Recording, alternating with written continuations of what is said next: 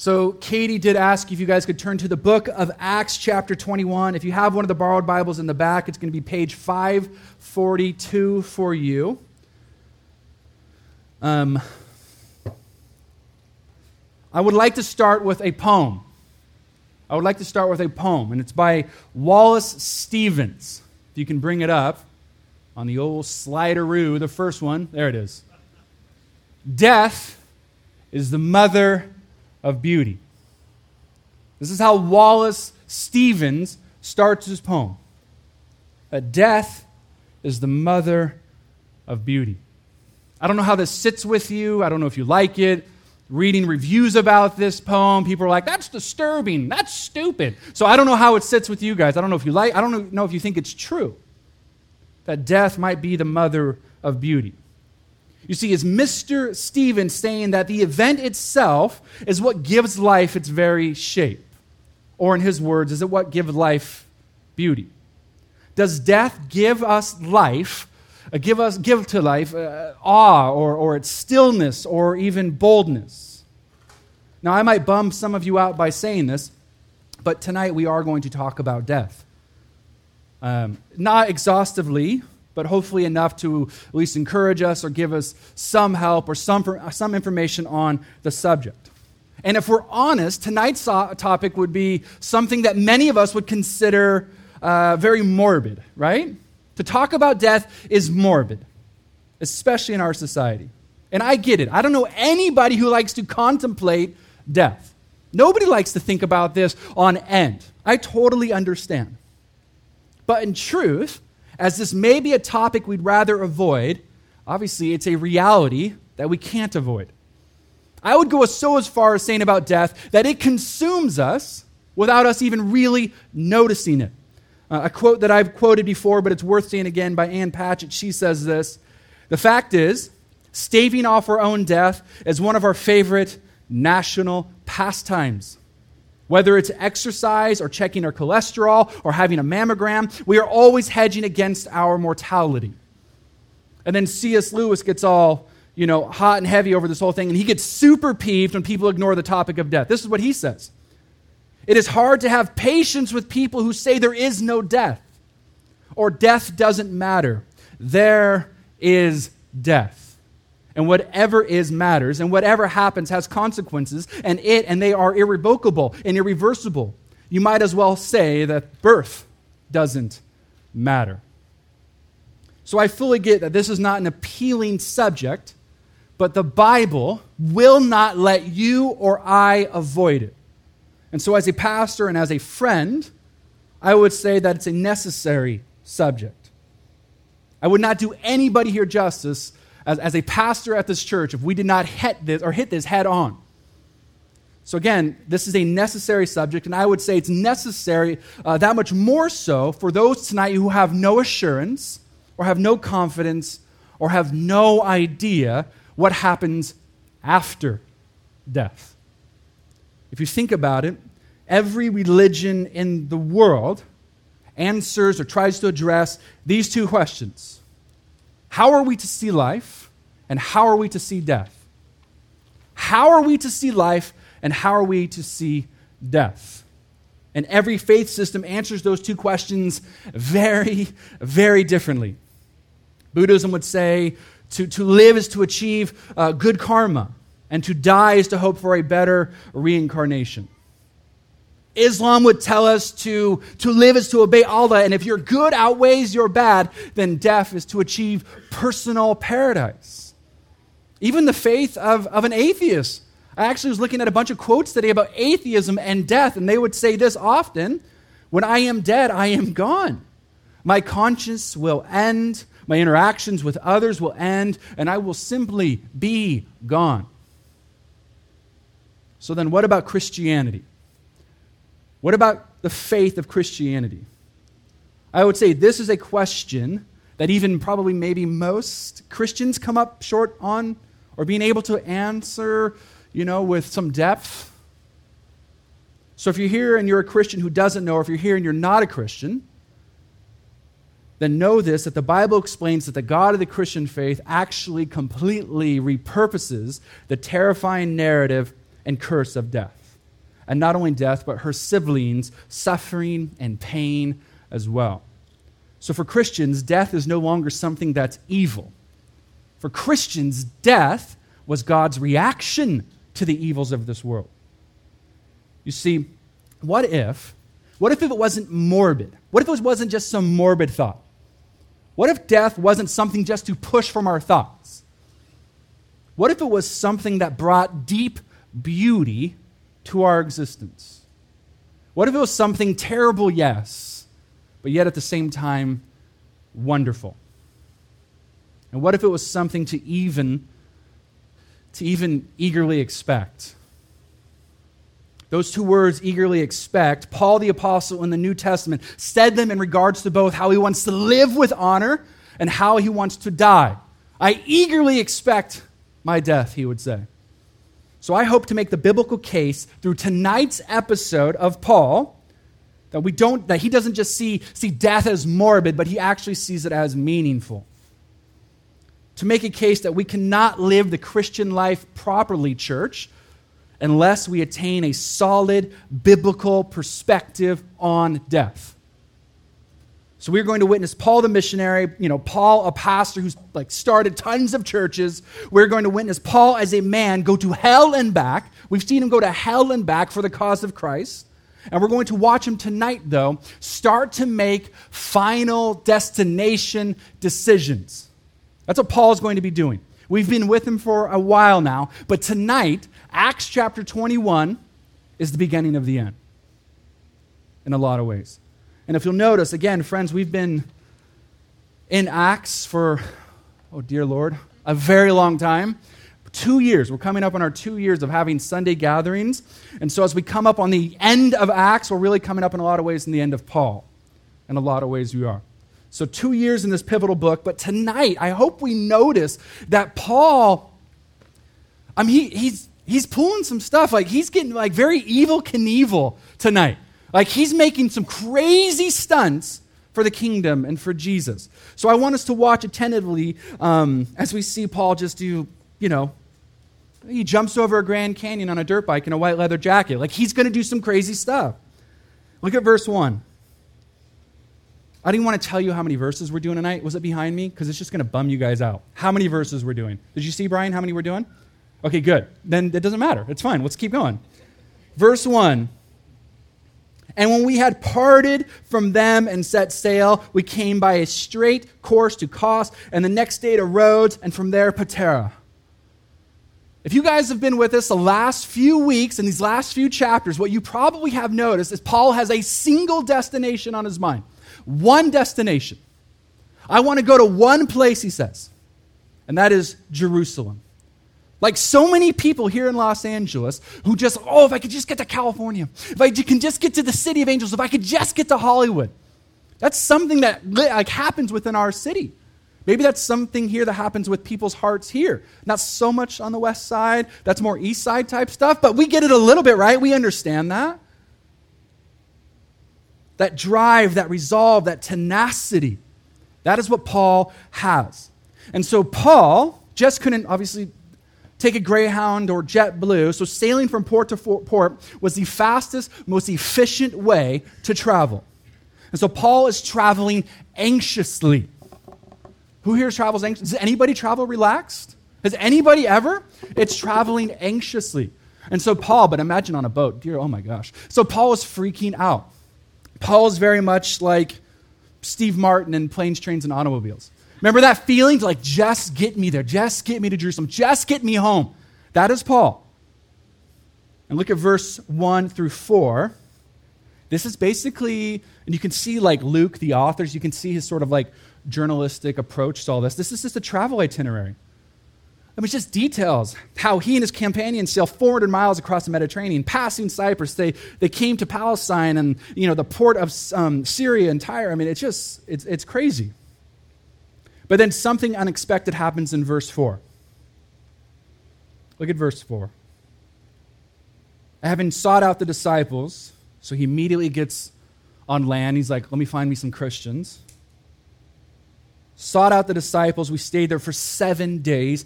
And through the Spirit, they were telling Paul not to go to Jerusalem.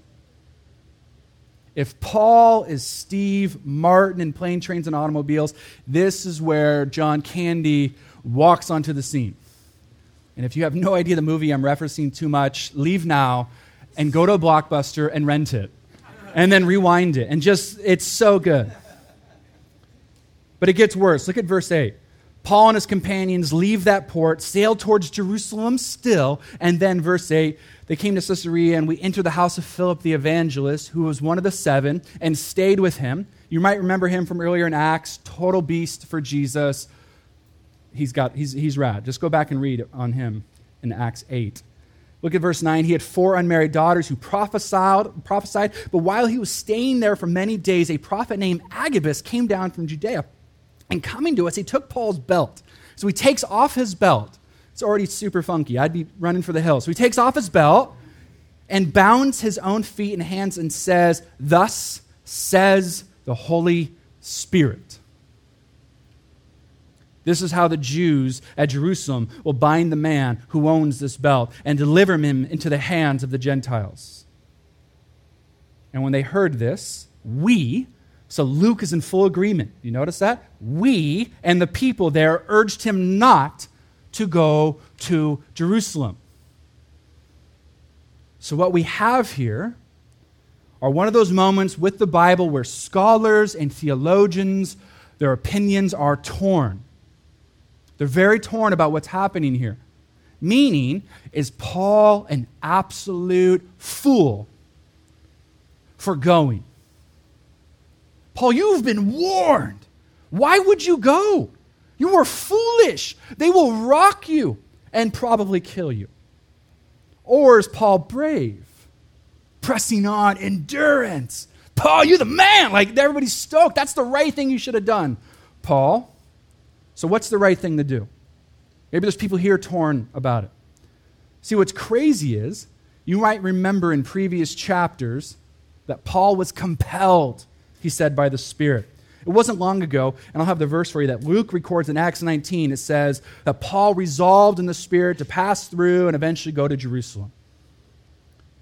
So now these other Christians are saying and cautioning Paul and compelling him through the Spirit to, to not go. So, what are we to make of this dueling of the Holy Spirit's words? I, I can't imagine. I've heard countless stories as a pastor where we have, you know, I'll just pick a random example. If it applies to you here, I'm not talking about you from the stage. But you'll have like a girl in a church. She's like, I'm going to date this guy. And the church will come up to him and be like, No, the Holy Spirit says don't date her. And she's like, The Spirit told me to marry him. Don't date her. And this is absolute like tearing of what the Holy Spirit has said. That's a bad example because I don't have an answer for you. I'm just telling you what happens. People do it all the time. But who's correct? in this situation. I don't know about the dating situation. We can talk about that later. But who's correct? Who's correct interpreting the power and presence of God in the person of the Holy Spirit? Well, through my studies, I would lean heavily that both Paul and these Christian communities have heard the exact same truth. The Holy Spirit isn't giving two sets of instructions it seems more realized and agreed upon that through the Spirit in verse 4 indica- indicates that they're saying something like this Paul, buddy, oh pal, consider what the Holy Spirit would have you do. Paul, consider what might happen. Paul, it's dangerous. There is risk and probably more than likely death. Paul, let me tie you up with your own belt just to give you like a foretaste of what's coming. And even though Paul's in a massive rush to get to Jerusalem by the traditional feast, Paul stays seven days and multiple days at these places to pray over their concerns. He takes it seriously, but is he detoured? Not in the slightest. His safety and his comfort for his own life is not a strong enough conviction or persuasion for Paul to change course. Paul is not afraid of death, like so many of us here are. And it changes his life. There's this classic saying that a person who is not ready to live unless he is ready to die. Like that's a lot like Paul. Look how Paul responds to this like John Candy situation. Look at verse 13. Then Paul answered, and this is this is sad. Paul answers and says, "What are you doing?" Paul's like, "What is up?" Weeping and breaking my heart. For I am ready not only to be imprisoned, but even to die in Jerusalem for the name of the Lord Jesus. And since he would not be persuaded, we, again Luke, his buddy, said, Let the will of the Lord be done. And ultimately, look at verse 17. When we had come to Jerusalem, the brothers received us gladly. gladly. When we have come to Jerusalem, when we arrived at Jerusalem, when we pulled up to Jerusalem. That's the brother of Jesus it's talking about in verse 18. He's sort of the big dog in Jerusalem, and all the elders were present when Paul shows up. And he has this massive meeting. Look at verse 19. After greeting them, he related to uh, related one by one the things that God had done among the Gentiles through his ministry. And friends, this is where things go like, man, this is hard to really challenging. Paul has finally made it. Paul has made it. I'm in Jerusalem. I'm on Jerusalem soil. I'm here. He's, he's smelling the ground. He's stoked. He's excited to be there. But he has to have this meeting. And Paul's before this huge crowd of peers and pastors and leaders. There's like Hillsong United playing in the background. It's like this total Christian conference. And Paul gets up there. And also, this is just cool to know. It doesn't say it in Acts, but you might geek out on it. Elsewhere in the Bible, Paul did this really beautiful thing where he got all the Gentile churches Gentile just meaning those who aren't Jewish, all the churches as much as you could just to get this like nice offering, financial offering together to bring to this Jewish church. So he shows up, he's like, I'm here, things are great, here's tons of money, and he's just hanging out. And everybody is stoked. Everybody's like, praise God, everybody's partying. This is great. And then verse 20 happens. And when they heard it, they glorified God and and they said to him, Yeah, yeah, Paulio, brother. Ah, how many thousands there are among the Jews of those who have believed. Paul, Paul, they are zealous for the law. 21, and they have been told about you that you teach all the Jews who are among the Gentiles to forsake Moses telling them not to circumcise their children or walk according to our customs. And then James, we believe, says, What then is to be done? They will certainly hear that you have come. Do therefore what we tell you. Whoa. Whoa, I thought we were. Whoa. What? I had a, I had a plan here. The Jewish leaders and believers are very nervous that Paul is there. Now, we got to get this. I just want everybody to get James, Paul, bros. They, are Team Jesus bros. They have Not of This World t shirts. They both listen to, like, subscribe to Matt Chandler podcast. They have moleskins. Like, they are total bros, Christian bros. Okay? But culturally, ceremonially, traditionally, they were very different. Like us in a Presbyterian church in Kansas, or like us in a Pentecostal church in London. Brothers, brothers and sisters, family, totally in the name of Jesus. But we operate very, very, very differently, and rightfully so. That is the beauty of the larger church. But there's a difference here in asking Paul to do something that essentially seals his terrifying fate. Look at verse 23. This is what they want him to do. This is going to backfire big time. Do therefore what we tell you. We have four men who are under a vow. Take these men and purify them along with them and pay their expenses so that they may shave their heads Thus, all will know that there is nothing in what they have been told about you, but you yourself also live in observance to the law. Paul, partake of this and pay for this Levitical cleansing called the Nazarite vow. Essentially, all that means, if you want to nerd out and write it down or whatever, all that means is don't you dare drink wine or touch any sort of grapes or think about grapes or walk by grapes. Don't even, don't even, whatever grapes, don't grape it, okay? Number two, don't cut your hair until the duration of the vow is over with. Don't even think about it. We want everybody to look like Kevin. Gosh, your hair is looking good, bro. We want everybody to look like Kevin. No, that, no, just, yeah, don't cut your hair. And then don't go near dead bodies. Again, even if, you, even if you lost a loved one, you cannot go near or obviously touch this dead body. Now, I just want everybody to know if you're new to the Christian faith or you're new to the Bible, this isn't a biblical mandate for all Christians. I don't want everybody thinking, I've got to do this. It's like, I saw some people's faces like, no, my rose. Like, no, we're not messing. This isn't for everybody. This was voluntarily for them, you know, whatever. But Paul is only doing this to show the Jewish men and women we're good. Like, I'm going to make an effort. I'm going to submit to my, my bros, my, my friends here. He's probably also, again, thinking this is going to help minister. But what I want us to seize is something so unbelievably simple. Again, it's an old truth. We all want new re- revelation, right? Give me something fresh and new, but we have a hard time really submitting to old, simple truths. This is just an old, simple truth.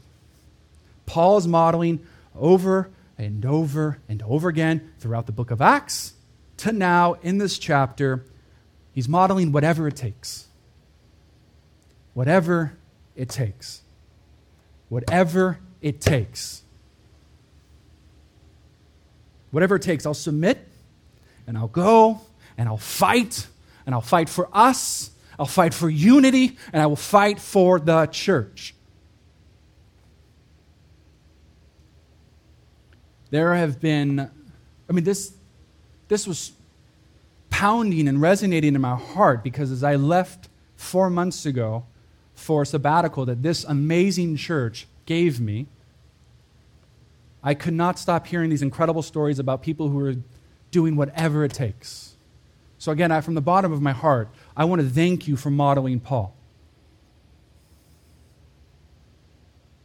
I would also say, what was also exposed is whatever it takes when it's convenient. Whatever it takes for Jesus, if there's like bubbly water there. Like, right? We're modeling it different because there's no AC in here, so you guys are awesome. But like, whatever it takes, as long as it's comfortable or if it's convenient. That is not, I would say, the way of Jesus or the way of Paul. See, what would Christian communities and churches across, what would Christian communities, what would collective church look like if each of us possessed that tenacity? Whatever it takes. What would our apartment complex look like? What would our classroom look like? What would our neighborhood look like? What would our family look like? Smell like, act like, be like, if our determination was simply to live is Christ.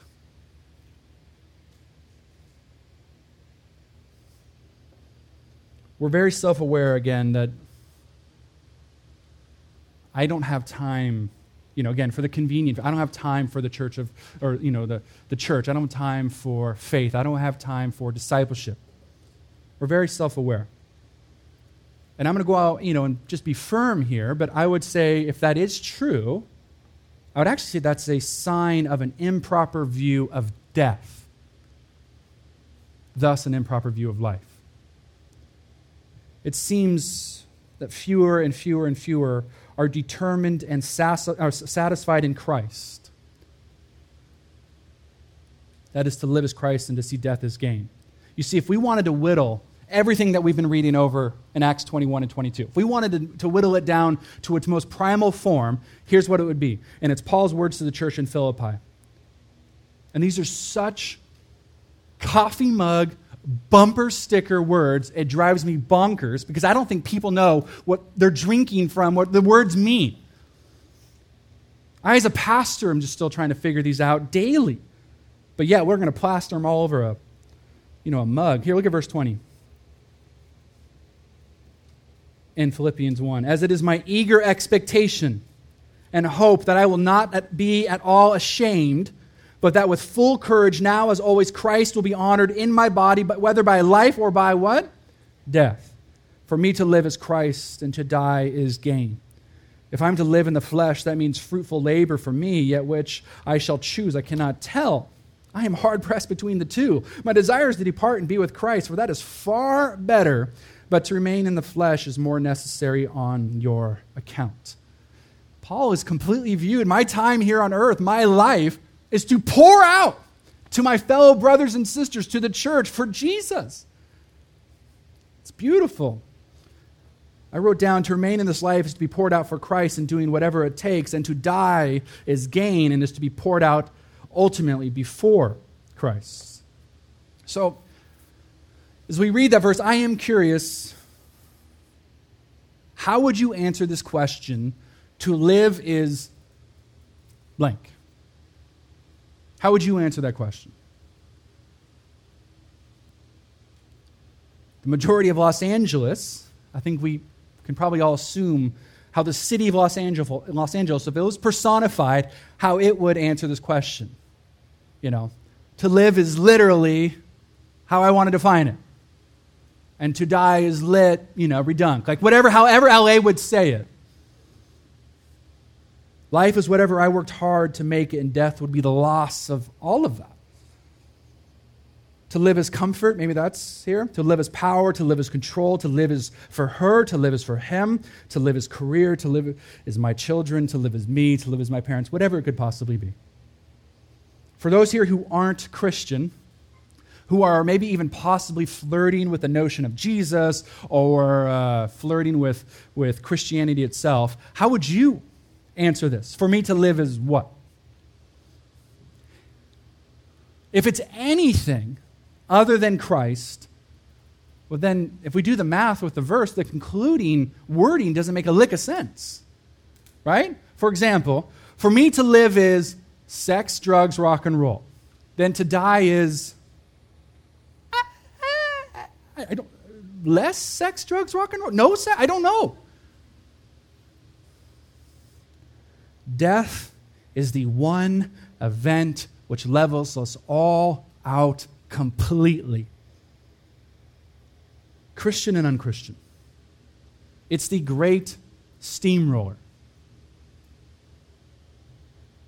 Tolstoy, said to be one of the, um, the greatest writers of all time, he asked this, and this is a, it's a great quote. He says, My question, that which at the age of 50 brought me to the verge of suicide, was the simplest of questions, lying in the soul of every man, a question without the answer to which one cannot live. It was, What will come of what I am doing today or tomorrow? What will come of my whole life? Why should I live? Why wish for anything or do anything? And here it is. It can also be expressed thus Is there any meaning in my life that the inevitable death awaiting me does not destroy? Death is the one event, one event which levels us all out completely. Death is what we can't control. So, to, well, actually, is it fair to say this then? That part of the reason death just sucks to talk about is because it's an affront to our autonomous society and notions. It's an offense to our autonomous society and notions because death is proof that we aren't gods. Death is proof that we are not in control. Death is proof that we are only masters of our domain and masters of the universe for limited, limited, limited destiny. Irony being that death was brought about because of that rebellious thought in Genesis chapter 3, beginning of the Bible. See, Paul's an illustra- uh, illustration and an inspiration of what it means to live as Christ and to die as gain. Keep watching. Look at this. Look at this. As Paul's wrapping up this vow, he's been there for seven days. Some Jewish people recognize him. So he's there. Jewish people recognize him, and they start shouting, No, no, no, no, no, no, that's him. That's him. That's Paul. Get him. He has defiled the temple. Everybody get him. And they start screaming and causing this commotion. Look at verse 27. When the day, when the seven days were almost completed, the Jews from Asia, seeing him in the temple, stirred up the whole crowd and laid hands on him. Uh oh, prophecy coming true. Look at verse 30. Then all the city was stirred up. All the city was stirred up. And the people ran together. They seized Paul and dragged him out of the temple, and at once the gates were shut. Very symbolic, right? This, we're finally shutting the gates and rejecting Christianity, rejecting Christ as a whole. Verse 31 And they were seeking to kill him. Word came to the tribune of the cohort that all Jerusalem, part of Jerusalem, all of Jerusalem was in confusion. Other translations would say in an uproar. Friends, this is a full blown riot. And for some reason, wherever Paul goes, there's a riot. This is a full blown, murderous rampage of anger and frustration directed at one man. I don't know about you, but I don't. What do you think was happening in Paul's mind? Crap. Total regret? Why did I? Why did I should have listened? Regretting not listening to the Christians in Tyre and at the house of Philip? Or was he thinking, whatever it takes, whatever it takes, whatever it takes to live as Christ and to die as gain? There's all this massive commotion and screaming is going on. Stones being thrown, dust being kicked up, Paul being beaten. This, it's a total like wide lens, slow motion, dramatic music effect moment. You know what I mean? Officers finally come in full blown riot gear and are literally carry Paul away. It's so bad. Like, we got to pick this guy up and, and march to steps and just get out of here. They cannot figure out what's going on. All they know is Paul is the fuse. So as they're carrying Paul, they, we presumably they get on the steps, and Paul is so crazy. I love it. Look what he does. Paul's stubborn determination kicks in. Verse 39. You got to love his spirit. Paul replied, I am a Jew. I'm from Tarsus. And, uh, yeah, where, where, where's I? Uh, uh, where was I? A citizen of no obscure city. And then he goes right here. I beg you I beg you, permit me to speak to the people. I would have been like, get me to protective custody, get me a coconut LaCroix, and get me out of here stat. I want out. But Paul's like, no, no, no, put me down, put me down, put me down. I gotta stop. Let me say something. Let me say, let me say something. But Paul, I mean, he wants to talk to his mob, his firing squad, his squad. And I just love it. It's I mean, it speaks to a lot of what's happening in our nation, but it's this beautiful moment where love addresses hate. Look at verse 40. And when they had given him permission, the officers being like, You're nuts. Paul standing on the steps, motioned with his hand to the people, and there was a great hush. He addressed them in the Hebrew language, saying, No, I just want everybody to, this is just to me a very unbelievable moment. They have to carry Paul because they can't figure out what's going on because it's so chaotic and loud. Roman officers cannot figure out what's going on. It's so chaotic and loud. So they're like, just get him out of here. We'll have to go talk to him later, but get him out. Paul stands up on the step and just does, or whatever he does, and everybody shuddies everybody goes silent. The officers must have been standing right next to him, going, Who in the world is this man? And he stands there on the step, and for the next 21 verses, he does a retelling of what happens in Acts chapter 9. And he tells his story. He tells his personal story. Out of all the things he could have shared, 10 ways to get into heaven. 10 ways to get God to, to love you. To, uh, you know, 10 ways to, to get money and wealth from faith. out of everything he could have said, Paul stands on the step and he cracks open his chest and he tells an angry mob his most intimate, exposing possession he has. That is his past. I would just encourage my friends here don't ever underestimate or downplay the power of your story. Ever. Paul starts his testimony like a roll sheet of accomplishments to these people who could totally resonate with. He goes, I had everything. I was taught by the best. I met every goal. And then he goes basically, I count it all as rubbish. Not that goals and accomplishments and things are bad, but in comparison to Christ, I mean, it's, it's sidecar donuts to like Ralph stale bread rings, right? Andy, right? That's for you. Like, it's no comparison. Sadly, though, Paul gets caught off. He's not able to finish his sermon. The Roman officers say, Enough is enough. They say, We're not getting the truth. We have no idea what's going on. They say, Prepare the flogging.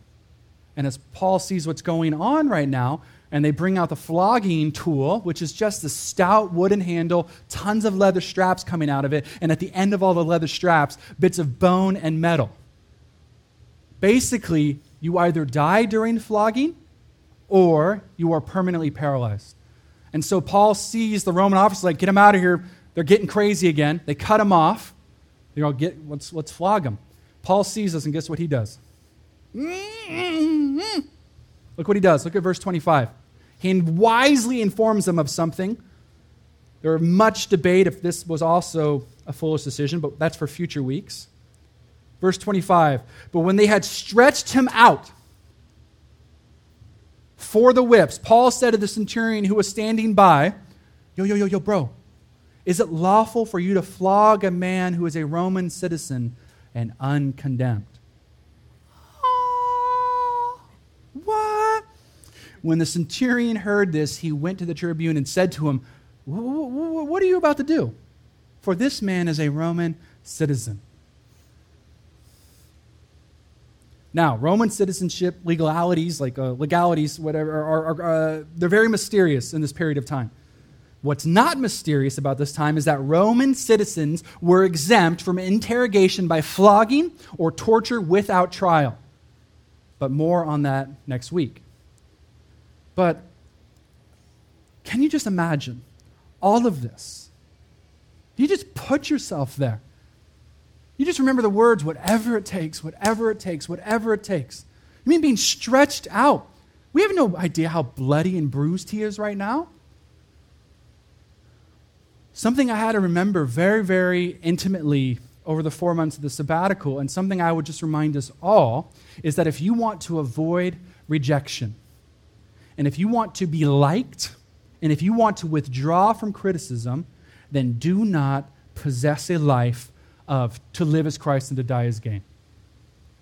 If you want to be fully loved and fully liked by everybody, not to have any issues, not to have to work through reconciliation, to not to have to forgive anybody, to be to not be an inconvenience on a Sunday afternoon in a really hot room, then do not take your soul or your faith or Jesus or the Bible or the community seriously.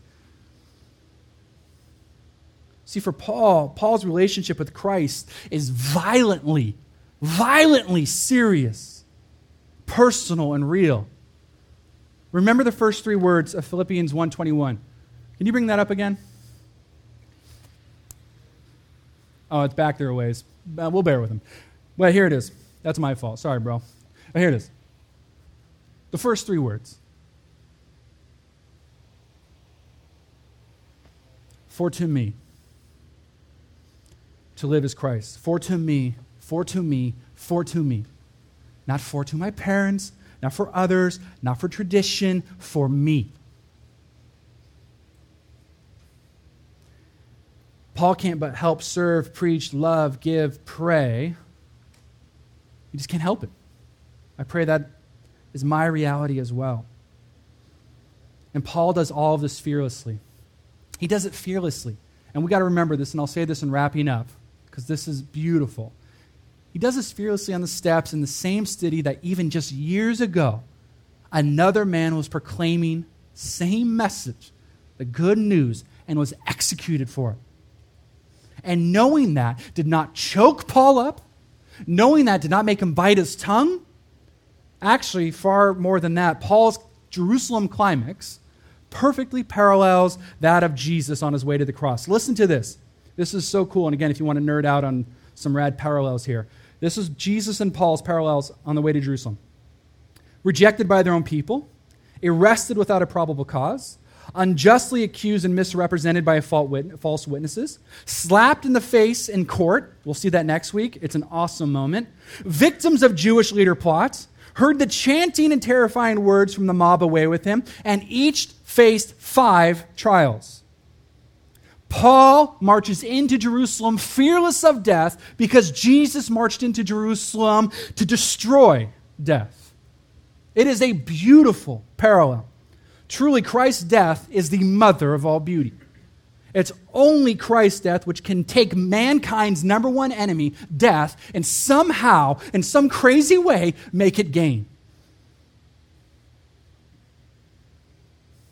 I love these words from New York pastor Tim Keller. He just says perfectly Jesus Christ was swallowed by death and exploded in its bowels.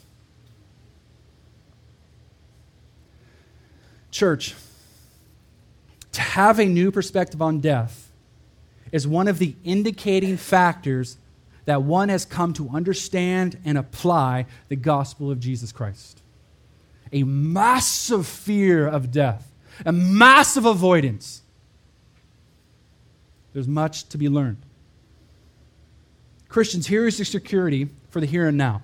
Like Paul, because of what Christ did with the resurrection and exploding in the bowels, you can see the most intense and daunting of anxiety and misery, even death itself, and taunt them by saying the words, Oh, death, where's your sting?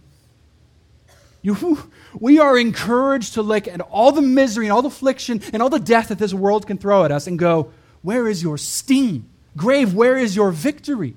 You have none. Christians, here is your charge and your prayer, prayer as it is for me an eager anticipation of death can be seen as proof that we are most satisfied with Christ in this life. I need to wrap it up. Friends, if you are most satisfied with Christ in this life, I pray right now that you will just worship and sing your faces off. You can come to the carpet, you can stand, you can kneel, you can lift your arms. I would encourage you to worship and if you are not most satisfied with Christ, if you are over it, if you are struggling, worship is the remedy to that. To sing, Blessed be in the name of the Lord who gives and he gives and he takes away. If you are most satisfied in Christ, come and receive the elements here in my right and on my left in double stacked cups, representing what? The death of Christ.